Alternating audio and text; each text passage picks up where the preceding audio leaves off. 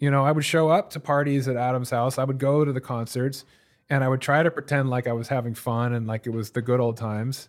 But it would bring up so much painful stuff for me that it wasn't fun. And I would have to be burying the feelings in order to just try to enjoy it. So I stopped showing up as much. And so I really did feel like I lost a big part of me, not just the success and not just the, the career. I didn't know who I was at that point. I, I had lost so much of whom I had I had thought I was to my core, uh, and leaving this void uh, that was hard to fill. And the only way I really knew how to fill it was with self medicating with alcohol.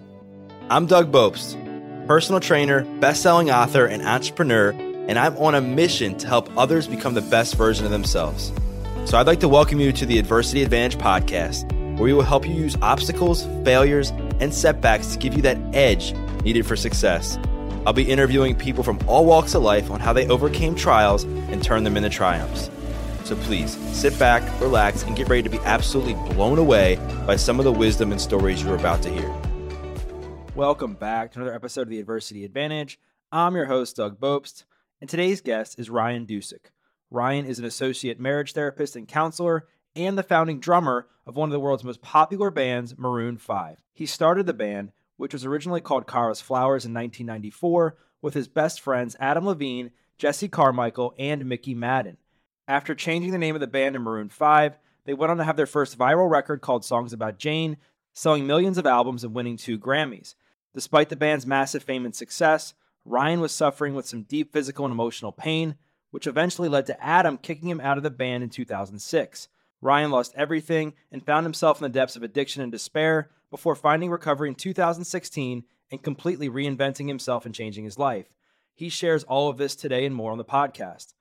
Today on the show, we discuss the story of starting Maroon 5 and what led to Ryan being kicked out of the band, what life was like after losing everything, the challenges of success and fame, what his current relationship is like with Adam Levine, how Ryan reinvented himself and got sober, why he values recovery more than winning a Grammy, and so much more. So let's get this conversation going and welcome Ryan Dusick to the Adversity Advantage podcast. Ryan, welcome to the podcast. Thank you for having me on. I'm excited to chat with you, and I think a great place for us to to start is it's it's 2006. The band calls you in for for a meeting at the house, and essentially, they ended up kicking you out of Maroon Five. Talk about what was going on in your life at that time. How are you feeling, and like where did things go from here? Well, it was absolutely devastating when that happened, and it wasn't something that I didn't see coming. You know, it was uh, kind of a long time coming, really. I had been trying to come back from what were physical injuries playing the drums for about over a year at that point. I think I was in a little bit of denial or just kind of in my mind still believing that uh, there was a way through this, that somehow it was going to work out well. Um, when deep down inside, I really felt like this was going to end badly, and I knew that th- that moment was coming. Um, however, that still didn't prepare me for when it did happen, um, how heartbreaking it was. And uh, but I, you know, it was kind of like reality crashing in because this was the band that I had spent, you know, over a decade building with my three and then four best friends um, since we were in my parents' garage when I was 16 years old. Um, Adam, Jesse, and Mickey and I started the band in, in 1994, and this was 2005, six, somewhere around there, right at the point when we were having massive success for the first time after all of that work and all of those dreams coming true a couple years before that, it was the best of times and it was the worst of times. You know, we were finally achieving our dreams. We were finally having all that success and playing on the biggest stages in the world. But I was struggling and, and suffering physically, but also mentally and emotionally, which was something I didn't have a full grasp on until later, that aspect of it. Do you think that if you weren't struggling so much mentally and emotionally, you would have been able to kind of persevere and work out the physical issues? I mean, over time? You know, it's a complicated thing. There were a lot of different factors involved. There was a definite physical thing at that point, and, it might have been too late when it got to that level where my body was just breaking down and I couldn't really coordinate playing the drums anymore. But if I had sort of understood what was going on for me and been able to do some of the work long before then, uh, then yes, I think that I would have avoided the kind of injuries that I experienced physically or been able to work through them um, I would have avoided the kind of breakdown that happened on a, on a full mind body level. Um, because you know this, this was 20 years ago right? There was no sort of public discourse about mental health and self-care and wellness at least not to the degree that we're starting to have that now thankfully. So when i experienced certain things um, i felt very alone in in in that experience and i didn't i i didn't even have self-awareness about some of those things until it got bad enough that i was like what's wrong with me? I feel like i'm i'm falling apart and again, even then, I didn't really fully understand the the mind body aspect, the, the, the mental health aspect of it. Uh, I had this old pitching injury. I, I had messed up my shoulder in high school, sort of chronic tendonitis in my rotator cuff, and that started coming up in around late 2003 after we were on the road for about a year and a half um, promoting the album songs about Jane you know that was a very tangible thing that i was experiencing and then it became this tightness and the stiffness and that became a sort of lack of coordination and it became a nerve issue. I was going to all these different doctors, and they were, you know, the orthopedist told me that I had this chronic tendonitis, and they gave me uh, shot injections in my shoulder. And inside, I knew that wasn't the whole story. I knew there was more going on. I went to a neurologist, and they diagnosed me with something called uh, thoracic outlet syndrome, which is kind of like carpal tunnel of the, the whole arm. And that explained a little bit more in terms of what I was experiencing physically, but again, it didn't feel like it was the whole picture. And now I understand that there was it was sort of a slow moving trauma because I was somebody that I put a lot of pressure on myself. I was a perfectionistic guy by nature, sort of obsessive compulsive. Uh, carried just a, a, a low grade anxiety with me in a lot of the things that I did for that reason. Um, and then you find yourself in this position where you've been on the road for two years performing day after day, all the demands that go with that, not just on stage, but interviews and meet and greets and uh, in-store appearances and radio station appearances. And so i was kind of wearing down and, and as a sort of introvert that could be exhausting too because i didn't have a lot of downtime or time to recuperate.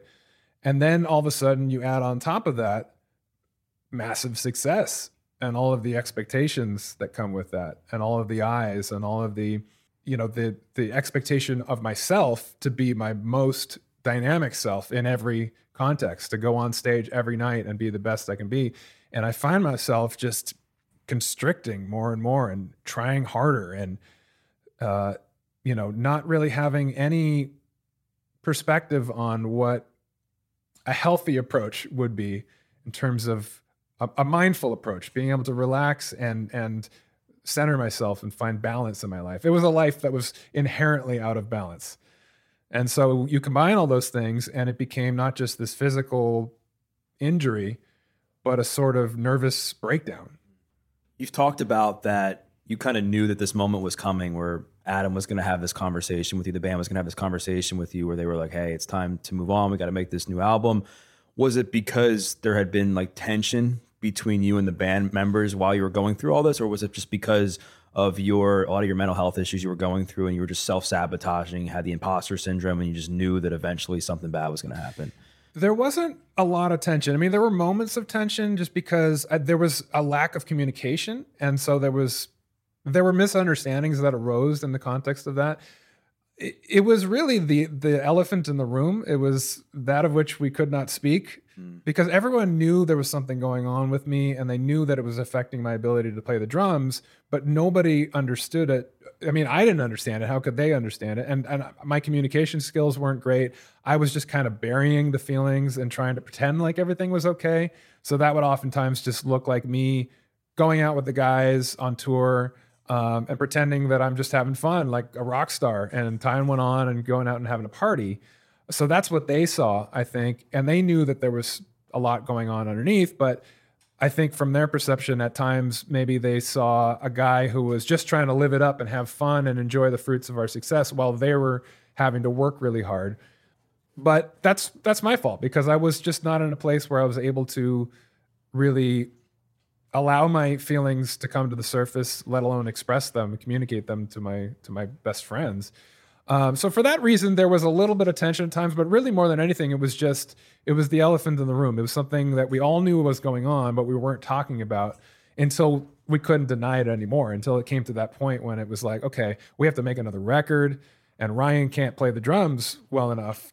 And even if he can get through the record, um, we're going to get back out on the road and have a massive world tour booked. And then it's going to happen again. And we're going to have to scramble to find a replacement. We're going to have to cancel a tour.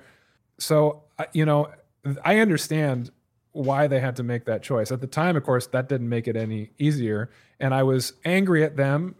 I understand now that that was sort of misdirected anger because I was angry at myself more than anyone. Um, I felt like I was a failure. I felt that I was defective in some way. And I really uh, felt like I had done this to myself. But, you know, knowing what I know now, I know I did the best that I could with what I had and what I understood. I didn't have the tools to work through that in a more productive way at that point in my life. Like I said earlier, there wasn't really a dialogue in terms of these things. So when I started to experience some of these things and I felt like I was breaking down, um, I didn't even have a vocabulary to sort of express what was going on or have any self awareness about it.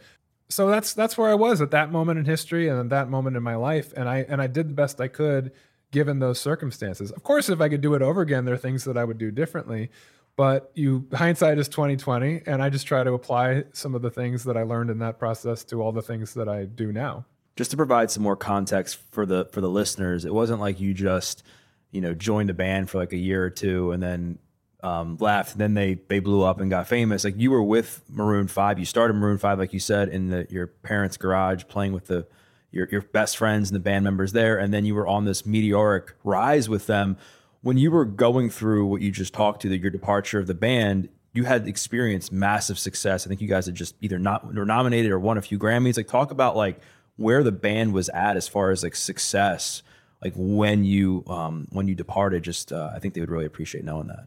Yeah, I mean to give uh, even more context, like you know, we started the band when I was 16. The other guys were 14, going on 15. We were just idiot teenagers dreaming of this stuff, you know and we were in my parents' garage. We were driving around in my hand-me-down Jeep Wagoneer uh, with all our gear in the back, playing clubs around LA, the you know pay-to-play clubs. And uh, our, you know, we we had visions of being the next Pearl Jam or or the next, uh, at a certain point, the next Beatles because mm-hmm. we became huge Beatles freaks. Um, and we went for, you know, we we got our first record deal right out of high school and uh, we were told you're going to be the next Beatles or whatever at that point, and we believed it, and we were still teenagers, and we went on the road, and we, you know, they spent a ton of money on us. They told us we going to be stars. Uh, we were on the road for six months, and that album tanked, and so all of those dreams seemed to be shattered at that point. And at the ripe old age of like 20, at that point, I thought our career was over. We had to kind of pick up the pieces and start over again at that point, and it took five years from that moment until we made songs about Jane and changed our name to Maroon 5. And during that time, we had to do a lot of growing up and a lot of learning uh, about ourselves and about uh, about music and about what it takes. It's not just being precocious kids with some talent. Uh, there's a lot more that goes into having a hit record than just that. Um, and the, you know, the timing had to be right. There was a lot of things that had to uh, the planets had to align, so to speak, to get to that point where we actually did have success. But even when that came, you know, Songs About Jane came out in 2002. In 2002 and three, we were on the road nonstop. We played over 500 shows just in those two years alone. And that was before we had the big hit. That was on the way up, driving ourselves around the country in a, in a van, uh, just the five of us and a tour manager and a guitar tech you know, we we just kept going around and doing one tour after another, playing little clubs, and then at a certain point playing little theaters, and then theaters became opening for larger acts in larger theaters, or and then it was arenas, and then we were opening for Matchbox Twenty and John Mayer, and then finally two years in, we're the headliners, and we have our first platinum selling album and we have you know our first like number one hit with this love which was our second single harder to breathe was a moderate hit but it took like a, a year for that record to kind of have its its run. So it, it was a decade into being a band. It was after failures and having to pick ourselves back up.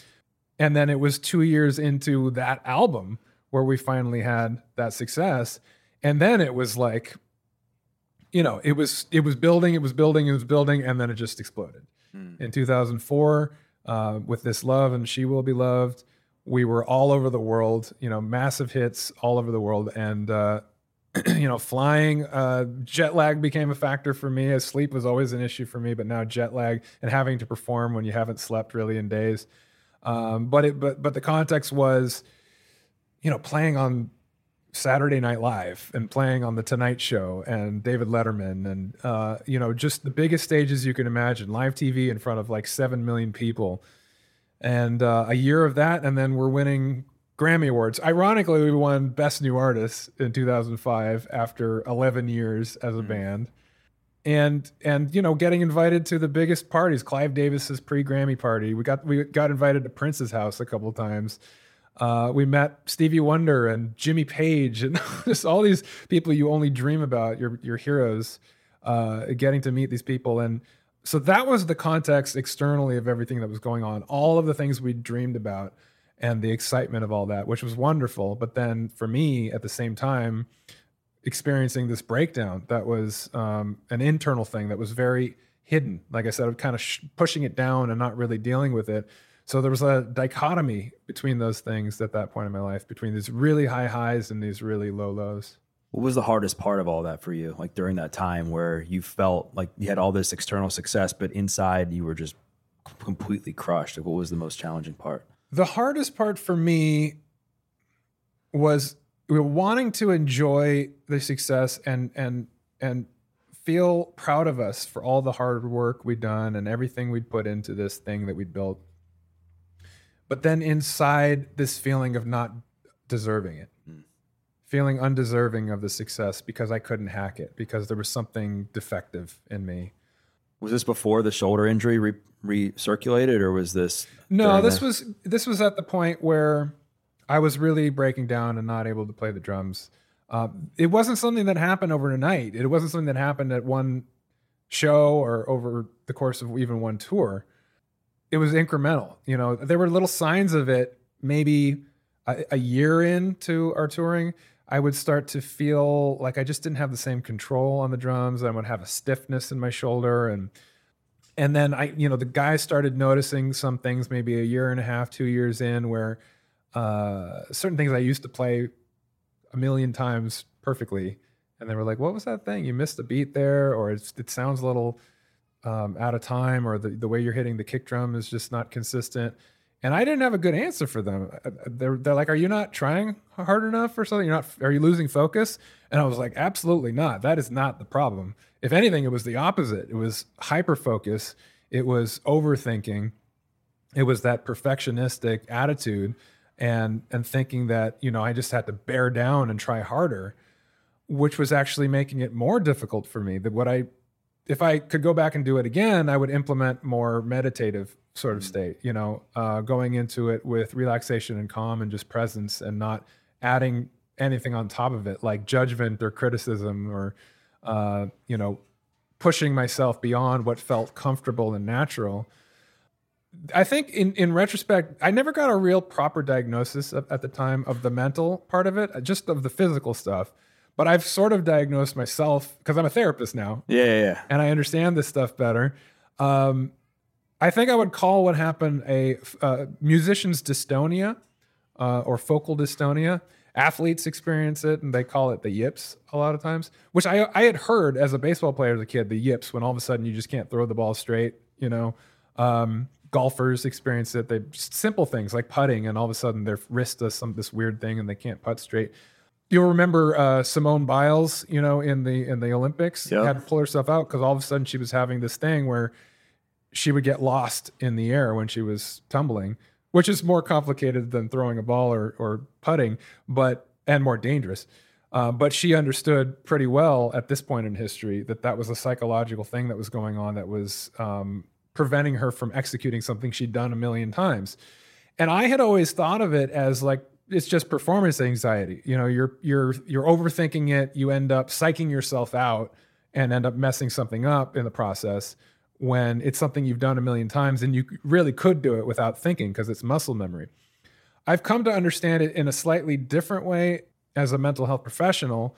I see it as a trauma response. Hmm. Now, it's something that when you've done it so many times and it's become so intense, such a part of your identity, um, and then you're performing at the highest level as an athlete, you know, in the major leagues or as a, you know, an Olympic athlete or as a as a concert pianist or a concert violinist, so much stress put on you over and over and over again to do this repetitive motion that at a certain point your nervous system sees it as a threat.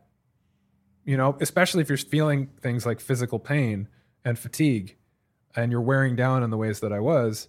I think that my nervous system had a response that basically said to me, We're not going to let you do this anymore. Mm. You're killing yourself.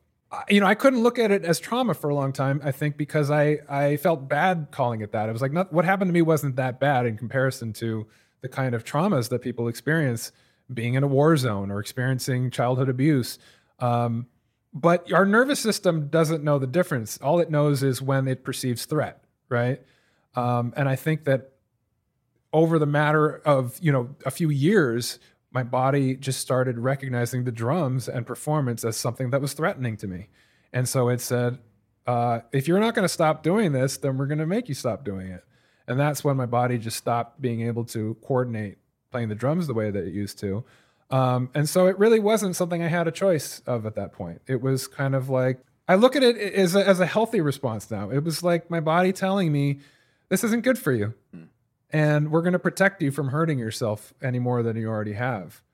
Um, in that way, it's it's like okay, maybe in the grand scheme of things, my body understood some things that my mind couldn't really yet at that point. One of the things that I want to know is you've you've now been on both sides. You're now a mental health professional, and you've also you were also part of a band that at the time you left was one of the most famous bands in the world. You just touched on earlier a lot of the things you experienced from a success point of view, from a, what you were able to do as far as like party and lifestyle. There's a lot of celebrities, a lot of stars that struggle with with their mental health, struggle with addiction, and from the outside, like the average person might say, like what do they have to worry about? They have money, they have fame, they have status, they live in an amazing house, they have a great family. Like knowing what you know now based on your own experience and then being on the other side of it a mental health professional, what is it about like being famous that is so destructive to people's mental health? Well, it's a it's a complicated intersection of a lot of things. I think that you know you look at people that are drawn to that life, people who want to be performers, um, artists and creative people in general tend to have a predisposition for certain mental health challenges. Um, it's kind of you take the good with the bad. I mean, uh, I, I for one don't believe you need to be tortured in order to create good art. I did believe that at, at one point in my life. Um, I think that you can be in a healthy place and create great art. But I think there is a reason why people that do have wounds and people that struggle with some things feel the desire to express themselves. And that is a healthy thing to pursue. But you take somebody with that predisposition and now you put them in a situation where all eyes are on them. There's a lot of expectation. There's a lot of maybe money running riding on it, not just your own, but the whole team around you. There's the fans, there's all the people that have all these expectations. And now a lot of your self-worth and your identity is wrapped up in that success of getting that validation, which maybe if you had some of those issues to begin with, you never really had. And so it's a complicated push and pull where you want those things desperately, you want to maintain them, and you'll do anything to maintain them because they're such a part of your self esteem and your identity and how you go about um, defining yourself. Uh, that, but at the same time, there's an extent to which you get pushed past your threshold of what is healthy for you. It's a life that's out of balance, and the demands are so great where you forget that you're a human being, or at least the people around you forget that you're a human being. You know, the, for us, you know, it's one thing to look at a, a spreadsheet and, and, say, oh, yeah, we can fit in 500 shows in two years. There's enough days in those years to fit in that many shows. But you forget, like, these are human beings that have to do that day in and day out, and all of the things in between, driving for six to eight hours in between those shows, and setting up all our own gear and breaking it down after every show, and having to be on all the time and not having any downtime you know it's it's when you're looking at it from afar if you're an agent creating the itinerary or if you're a fan who's just like look i, I paid good money for this ticket. I expect a great show. They're canceling a tour? What the hell is that? You know? Right. i think the artists and the performers are mindful of that. There is a bottom line and there aren't they're fans that they love that they want to uh, you know live up to what the expectation is.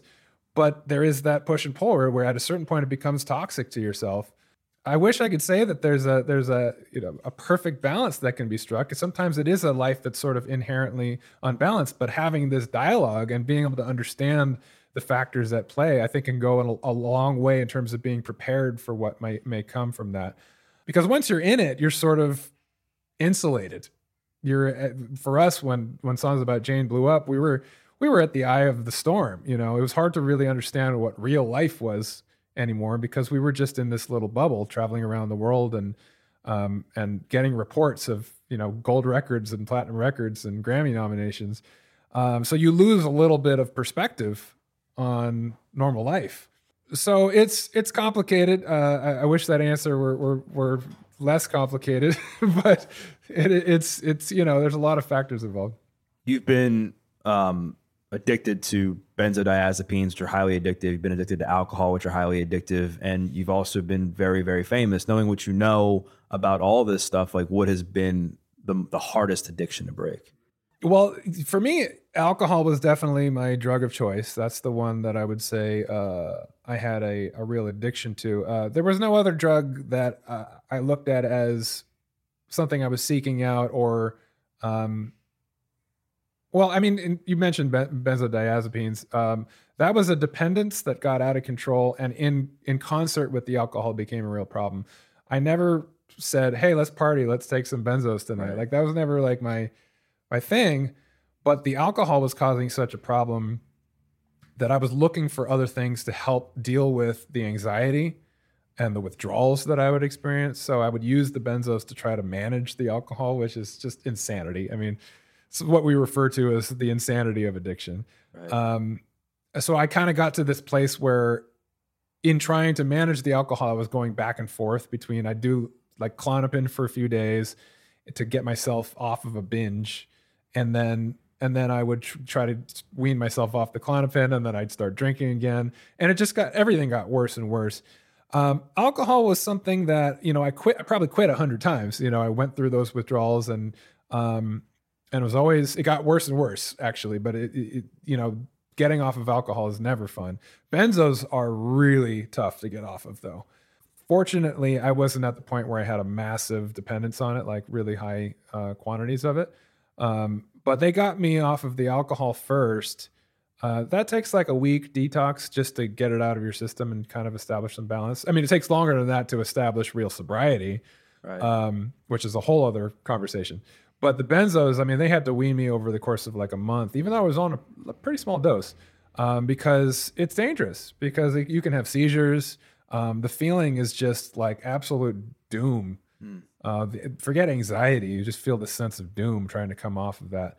Because um, they work really well, right? They knock out the anxiety, but they be they they're very addictive because they um, they make you dependent on on the drug in order to deal with that anxiety. And also, once you pull it away, you feel like you have no skill set for dealing with that feeling of anxiety. But yeah, I think in the long run, um, alcohol was the longer addiction. It was the more um, intense love affair, you know, relationship that r- sort of uh, spanned from the the honeymoon phase of like absolutely thinking it was the greatest thing in the world and it was the answer to all of my problems to being you know the thing that was causing all of my problems and that was sending me down uh, deeper and deeper into this spiral. You know i did quit a hundred times and it wasn't until the hundred and first time that it actually stuck and that i was ready to really do the work that was required. So even though the withdrawal wasn't as protracted as it was with the benzos um, that was the harder addiction to kick because that was the one that i was i was like convinced was a relationship I was going to have for the rest of my life. And then did you ever was there ever a point where you became like addicted to to the fame like as you were getting all this notoriety and press and people were giving you all this validation throughout your your early career? I don't think to a high degree. I mean, I never to be honest, I didn't go into it for the fame. I mean, I liked the idea of girls screaming and and you know making good money and and having the you know the benefits that go along with that success. But quite honestly, the reason why I started playing music uh, was for personal reasons. It was about expression, and what I enjoyed most about the band was the process of making music, the creative process, the collaboration between us. I just recognized pretty early on that we had something really special in that regard. There was a chemistry between us. And when I look back, all the all the success and the adulation and stuff, like I'm glad I got to experience that, but that's not what I miss. Hmm. What I miss is getting into a room with my buddies and creating magic out of nothing. Like that was so such a wonderful experience. That's what I'm most grateful for. Is to, I, you know, I didn't re- realize that that not every band has that. Right. You know, I just thought when we were teenagers, I thought like every band in, in the country is having this much fun and this much of a feeling of connection and meaning and purpose coming from their their teammates. Um, and then it's in retrospect that I realized just how special it was that we had that connection and that we made each other better in that way. And um, so that was what was really special to me. But that being said, you know, when you get used to certain things and then you have to walk away from them, there was an extent to which it was like all this all this goes away. Like I don't get invited to the, the parties at Prince's house anymore, and I don't, uh, and it, and there is a little bit of a sadness that comes with that, and that's interesting and it's it's telling. I mean, you asked like, what is it about that lifestyle that can be toxic? It's like I wasn't even somebody who went into it for those reasons. But then we spent a few years in that place, and so it, and it was hard for me to walk away from that. So it shows you that it is addictive, you know, that it is something that once once it sort of sinks its teeth into you, um, you know, returning to normal life, just little things, little things like, oh, they're not going to give us free clothes anymore. you know, every time we do a photo shoot or something, they would give us free clothes, and I never had to go pay for my own expensive clothes. And now it's like, now if I want a nice outfit, I have to go buy it myself. And it was like, of course you do. Everyone in the world has to, except for like 0.001% of the people who are in that position in the world. Uh, but you forget that, you know, you get so insulated in that world and you, and you forget what normal life is. So yeah, I mean, I, I look back and I, I don't miss that stuff, but I do recognize that it was a challenge to reintegrate back to normal life. What was the most painful part of your exit of Maroon Five? Because you just you mentioned the lifestyle you got used to and it was nice, but the, the biggest thing you missed was just playing with your buddies. Like, what mm-hmm. was the hardest part of all that for you? Confidence, maintaining a clean diet, staying active, and exercising discipline are key indicators of a healthy individual. The practice of discipline extends to various aspects of life, including sleep patterns, dietary choices, and overall body care. Embracing discipline not only yields short term benefits, but also lays a strong foundation for long term health. It is important to recognize that skin health is an integral part of this holistic approach and should not be disregarded. Fortunately, incorporating skincare into your daily routine can be effortless, and that's where Caldera Lab comes in.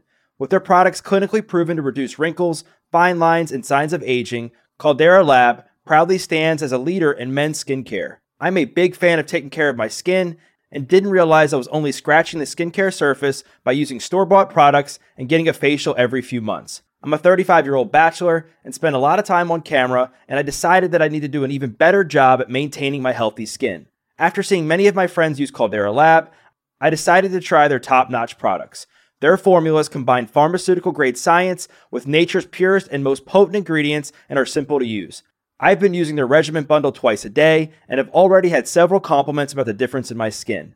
Caldera Lab's regiment routine begins with their clean slate, which is a balancing cleanser to get things started. Then I add their base layer, a nutrient dense fortifying moisturizer to help hydrate my skin. Then I finish off with the good, which is their clinically proven multifunctional serum that helps my skin look and feel tighter and smoother. So if you want to upgrade your skin and confidence with products that use exceptional ingredients, head to calderalab.com and use my code DOUG to get 20% off. Again, head to calderalab.com and use my code DOUG to get 20% off. Be ready to experience a whole new level of health and skincare with Caldera Lab. Now back to the show. The hardest part was that my whole identity was wrapped up in being in that band. And I don't just mean being the successful drummer in the successful band called Maroon 5. Uh, I mean, it was my social life, it was my spiritual life, it was my self definition, it was everything that I held closest to me in terms of what where I derived pleasure and enjoyment and purpose and fulfillment. And um, and that all kind of just went away in an instant because those guys were my best friends since I was 16. Uh, all of my best college friends from UCLA had sort of coalesced with the band scene, and uh, we were at the center of that. And it wasn't that they necessarily turned their back on me or anything like that. It was just that um, I was in such a dark place. I didn't know how to be around those people, and they didn't really know how to be around me because it was triggering to me. You know, I would show up to parties at Adam's house, I would go to the concerts, and I would try to pretend like I was having fun and like it was the good old times. But it would bring up so much painful stuff for me that it wasn't fun, and I would have to be burying the feelings in order to just try to enjoy it. So I stopped showing up as much. And so I really did feel like I lost a big part of me, not just the success and not just the the career, uh, but I didn't know who I was at that point. I, I had lost um, so much of who I, whom I had I had thought I was to my core, uh, and leaving this void uh, that was hard to fill. And the only way I really knew how to fill it was with self medicating with alcohol. What was the reinvention process like for you to like rediscover yourself? Ah, the good stuff.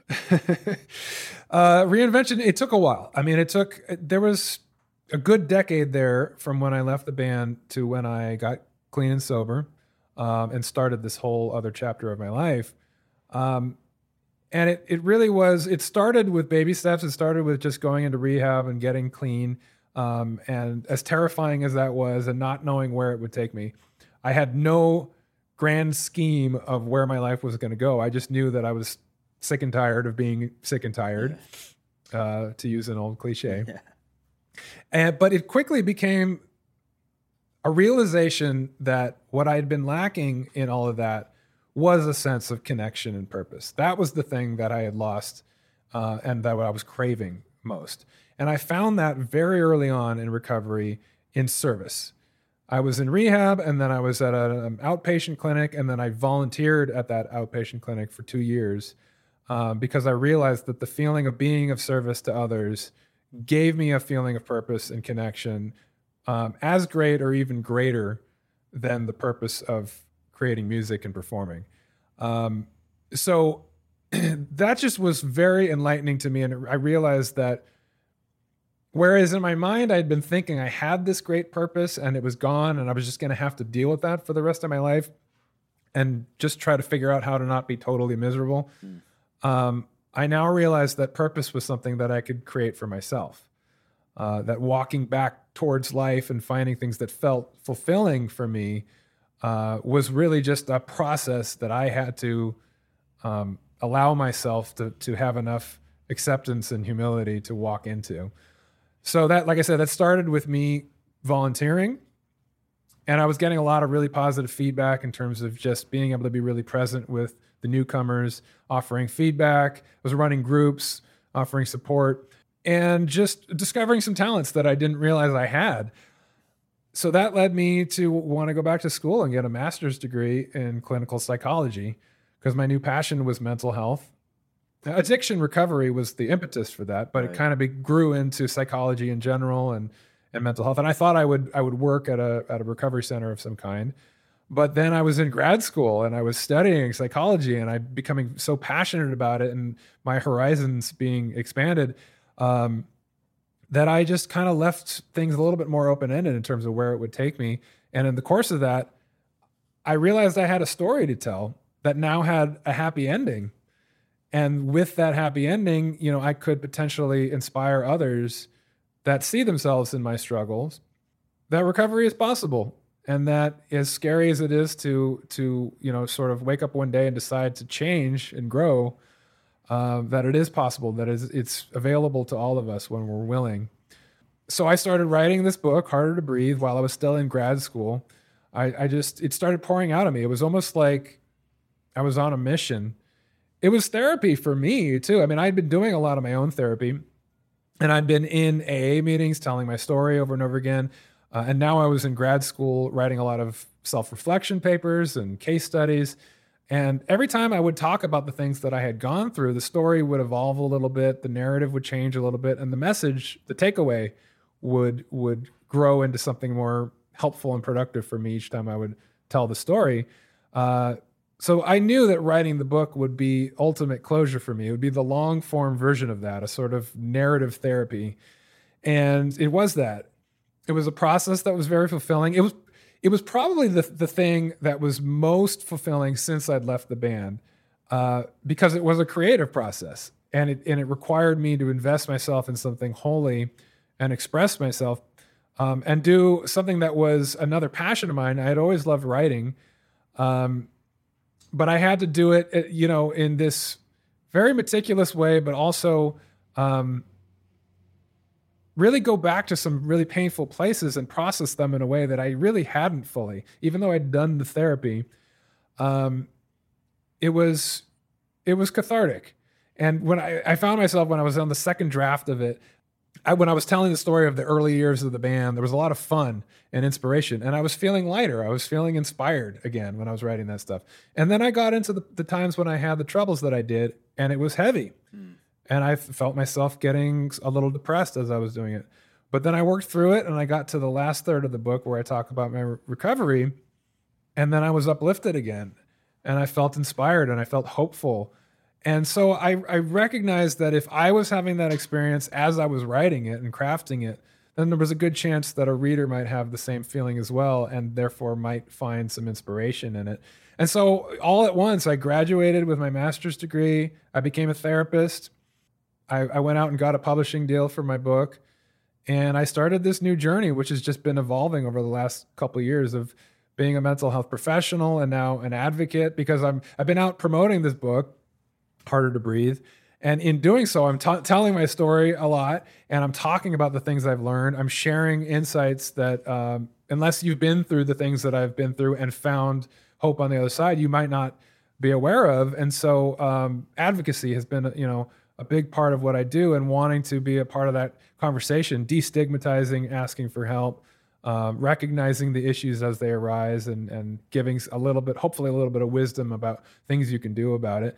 And so it's it's given me this whole other level of purpose and fulfillment in my life that I didn't even realize was possible when I was struggling. I just thought, as I said, I was just going to go through the rest of my life and try to get through it the best I could. And but now all this other stuff is on the menu now, which is really exciting and it's a lot of fun. And I'm just in a different place in my life now. I'm in my 40s, and uh, it, you know, being of service, doing something that that uh, that makes me feel good about what I'm putting out into the world. Matters to me as much as it ever has. So this this kind of opportunity is just wonderful. You talked about how now you're able to look back at what happened to you with your exit from the band and the injuries and the mental health stuff as like a trauma response and that your body was just preventing you from like taking that next step. Mm-hmm. And you also mentioned that after you were kicked out of the band there was all this misdirected anger towards Adam and the other band members, even though you knew you were just, even though you know now that you were projecting your own insecurities and anger towards them.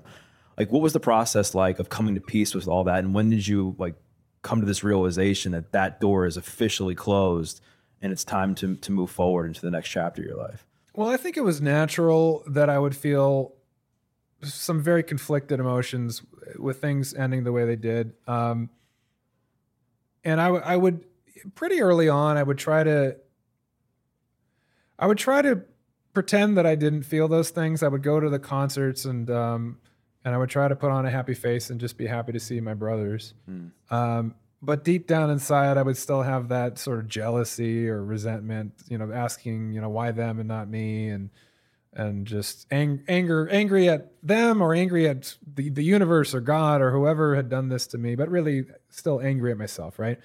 I think that that the addiction, the alcoholism, a lot of times when you're stuck in addiction, you're stagnant in terms of your growth. I think pretty much all the time. I don't know anyone who's like yeah. growing by leaps and bounds while they're stuck yeah. in alcoholism. Yeah, yeah, yeah. And you hear this story a lot. It's like you meet somebody who's 60 years old who's been drinking since they were 12 years old, and essentially they're emotionally they're they're still 12 years old, right? Exactly. So I, I think I was, that that probably was stunting my ability to get past some of those things and find ultimate closure. So when I got that out of the way, when I was able to get sober, within the first year of sobriety, I think I went to my first Maroon 5 show sober. And it was just a totally different experience for me. I think a lot of the things that I was projecting onto it, I, I recognized were not there. I mean, the big party that I thought I was missing out on was not there anymore. I mean, backstage it was like nannies and, and little kids, and nobody was drunk, and there was no there was no after party. The, the the show was the party, you know, and and and and I recognized that in that moment, I, looking at what they were doing, I had nothing but gratitude for having been a part of it. I, I was happy for them and all of their success, and proud of them for being able to continue to to continue the legacy of what we began. Um, and just and again, just happy that I had been a big part of that, that I had been a part of the process and building it. And so I think it was it required of me to get clean to to be able to see that um, and to start to grow and find um, and also to find my own self esteem again. You know, my self esteem had gotten so beaten down by everything that happened that I um, when I when I came out the other side and I started finding things about myself that I was proud of and I had confidence again, doing things that felt purposeful in life. Um, it was a lot easier for me to be less self-centered and to just be present and to be happy and grateful for everything. What are some of the things that have helped you rebuild your self-esteem? Well, we say in the recovery community a lot, you know, there's nothing that builds self-esteem like esteemable acts. And that can be as simple. There's a reason why they tell you to just go to a meeting and set up chairs, you know, or greet people or like just listen to somebody or share your story. Very simple acts of of of showing up and being there for another human being. Um, you do it to get out of yourself, or you do it because it's helpful to you, but you gain something even more in the process of of uh, you know of being of service because y- it makes you feel like you have something to offer. So that was the first thing that that really struck me was like I actually feel good about myself when I'm doing those things. You know, just at, at I was at the Betty Ford clinic and I was in detox for a couple days, and then they put me in in the general population after that, if that's what they call it. Um, yeah. And and uh, and even just like a week or two in, when I was like the shakes were were dying down, and I was feeling a, a bit acclimated to the process. You'd see the newcomers just coming in out of detox that were shaking like a leaf and terrified and just the simple act of helping them to their room, you know, giving them the itinerary and explaining the process and assuring them they're going to be okay. You know, I felt exactly like you did when I got here, and it's only been a week or two, and I feel a lot better already. Uh, just that simple act of kindness uh, went a really long way in feeling like, okay, maybe I do have something to offer this world, you know. And then it just kind of grew from there. I just kept following that feeling, mm. you know, whatever felt fulfilling in the same way at that moment, that's all that it was. But then two years later, it was volunteering, you know, a slightly higher level of service. And then it was in, another couple years later, it was embracing talents that I had either forgotten about or were new passions. You know, I had forgotten that I loved to write so much. And then I wrote that the, my book, and now I've been writing a, a column for Variety magazine. I've I've embraced all these old passions and new passions, and all of that coming together. And I think really the the the underlying thing with all of it is openness, hmm. being open to the possibilities of what life can offer you. Because, you know, when I was in my addiction and was when I was struggling with my mental health, I wouldn't have been able to recognize an opportunity if it crossed my path because I was so wrapped up in my own crap that I either wouldn't see the opportunity or I'd be too terrified to walk towards it. In recovery, having been humbled having reached a place of acceptance and openness, uh, I can see an opportunity a mile away now. And I'm like, you know what? If that scares me, if it terrifies me, it's probably something I need to do. Hmm. Right. At, at the very least, it's an opportunity to grow, it's an opportunity to overcome another anxiety. But at the very best, it could be something really special. It could be another horizon that I hadn't even anticipated walking into. And and just following that, that just sort of taking one step after another into those things has offered me more and more opportunities that I didn't see coming. I'm doing public speaking now, which was something that used to terrify me. It's still nerve wracking, but it's such a fulfilling process. And I get to share my story and and get good feedback from people that tell me all the time, you know, I really needed to hear that today. You know, that was really helpful for me, which makes me feel good. And and so, you know, none of that would have been possible if I was still stuck in that little silo I was in where I was protecting myself and avoiding anything uncomfortable, right? What do you think it's what do you think about your story is is the most relatable to the everyday person who maybe is struggling with addiction or trying to find recovery? Well, I mean, there's very few few people that probably have been through the specific things that I've gone through in terms of the band and the level of success that we had and and the opportunities we had in that regard.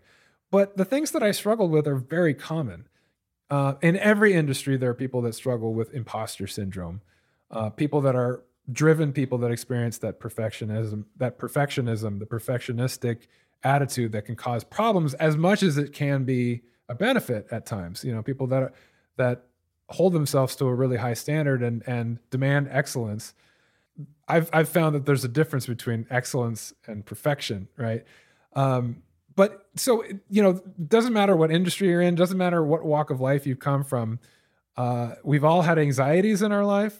We've all had times when we've felt insecure. Um, we've all had times when we felt down or depressed. And so I think that there's a little bit of something for anyone that's had any of those challenges in their lives.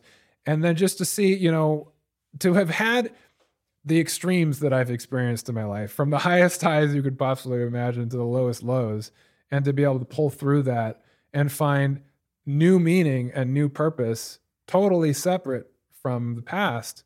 Um, I think that's that's what people seem to relate to most is the idea that even if I'm really struggling with this stuff, there's always that opportunity and possibility if I'm willing to be open to it. What's been more meaningful to you, winning a Grammy or finding recovery? I would have to say finding recovery. Um, I, I'm, you know, I'm so grateful for to look at my shelf and see that we did that. You know, that we got those Grammy awards, and it's a nice thing to put in your byline. You know, um, but ultimately, it's just a trophy. Yeah. Um, it's a symbol of a decade of hard work um, and some good fortune and timing and luck and stuff. Recovery and everything that's come with it was all me and the support of the people that helped me get there. Right. I mean, that's that was something that I had to earn through everything that I struggled with and everything that I had to overcome. Um, and that's probably why, I mean, I look at the book, which will never sell as many copies as Songs About Jane. Uh, but I'm equally, or maybe more, proud of that than I am of of the of of the music that we made for a couple of reasons. It's something that you know I I had to earn with 40 years of my life, my entire life story up until that point, provided that story and provided me the moment to do that. And it's something that I went into my little man cave and and created myself over the course of um, a couple of years, really, when you do all the talk about all the editing and everything. And it's my story, and and it's something that nobody else could have told that story but me. And I'm profoundly proud of the work that we did together, creating Maroon Five and creating songs about Jane. Um, but this is something that offers hope and offers um, it has an altruistic element to it, which makes it more meaningful for me. Um, so you know, for all of those reasons, recovery and everything that comes with it, uh, is just a little bit more more meaningful than certainly than the Grammy Award. But um, but it's all part of the whole story. You know, I mean, you can't you can't have where I'm at in my life now without the Maroon Five story, and you can't have where I am in my life now without the struggle for ten years of addiction and chronic anxiety and all that stuff. I'm not one of those people who says it all happened for a reason necessarily, but I know that all of the the great things that I have in my life now and the things that I enjoy most they wouldn't be if it weren't for those things. You mentioned the book, and I know Adam Levine wrote the foreword to the book, and he talked about in the foreword that kicking you out of the band was like one of the hardest things he's ever had to do in his life because, like you said, you guys were so close, you were best friends. What's your relationship like with him now? Adam and I will always be brothers. Um, you know, we don't talk as much as I would like. He's pretty busy. I'm pretty right. busy, and um, but that happens. You know, with old friends, there are friends that you you always cherish your relationship, whether it's a college friend or somebody um, you had a, a, special experience with at one point in your life. You know, you might grow apart, but the funny thing is though that whenever we do talk, it's like no time has passed whatsoever, and it's still we both see through all of the trappings of whatever we're doing currently, and I think we both relate to each other as teenagers still.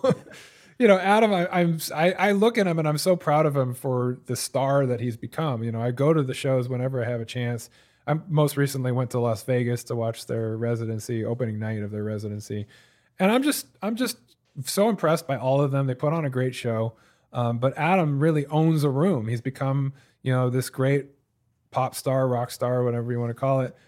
But at the same time, when I look at him with the tattoos and the muscles and all this stuff and the, the image that he projects and that everyone sees, like that's not really what I see. I still see a 14 year old kid with acne, and he'll always be that to me because that's the brother that I started the band with. And I think he'd probably say the same thing about me. You know, um, he's proud of me and everything that I'm doing, and he sees where I'm at in my life and and the good things that I'm involved in. Um, but he, he'll still probably describe me as an idiot, you know, a 16 year old goofy idiot that we used to just bum around and do stupid shit together, you know.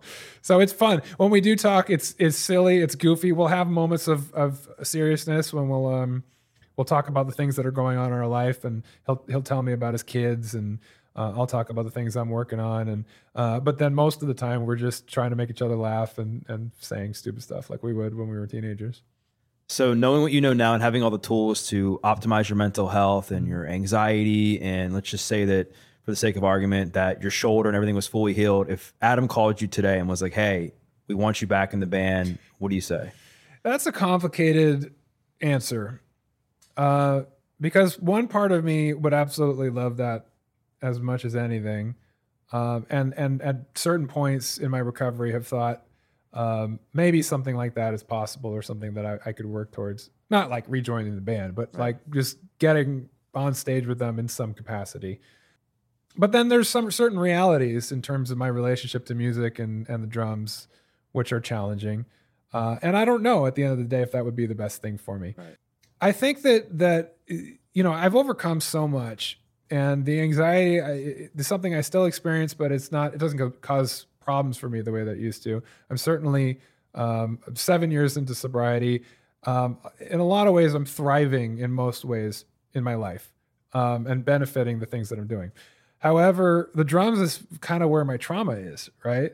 So when I sit at the drums, and in my relationship to that, there are times still um, that I'm working through the baggage that I carry um, there have been times when I have felt like I was making more progress, and then times when I've felt like I've had a setback.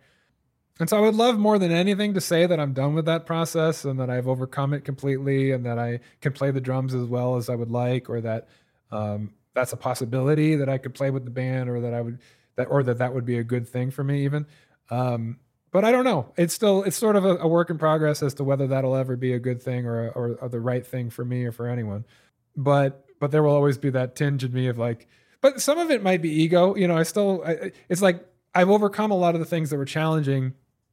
And in, in some ways, getting up on stage and playing one song would be the ultimate closure of that part. You know, saying I overcame that. I came back to the to the scene of the crime, and this time I was able to do it, and and just be able to to feel that accomplishment of having overcome that. But some of that, it's like, why do I need to do that? I, what do I need to prove at this point? Like, I would like for it to be, if that ever did happen, it's just an opportunity to have fun mm.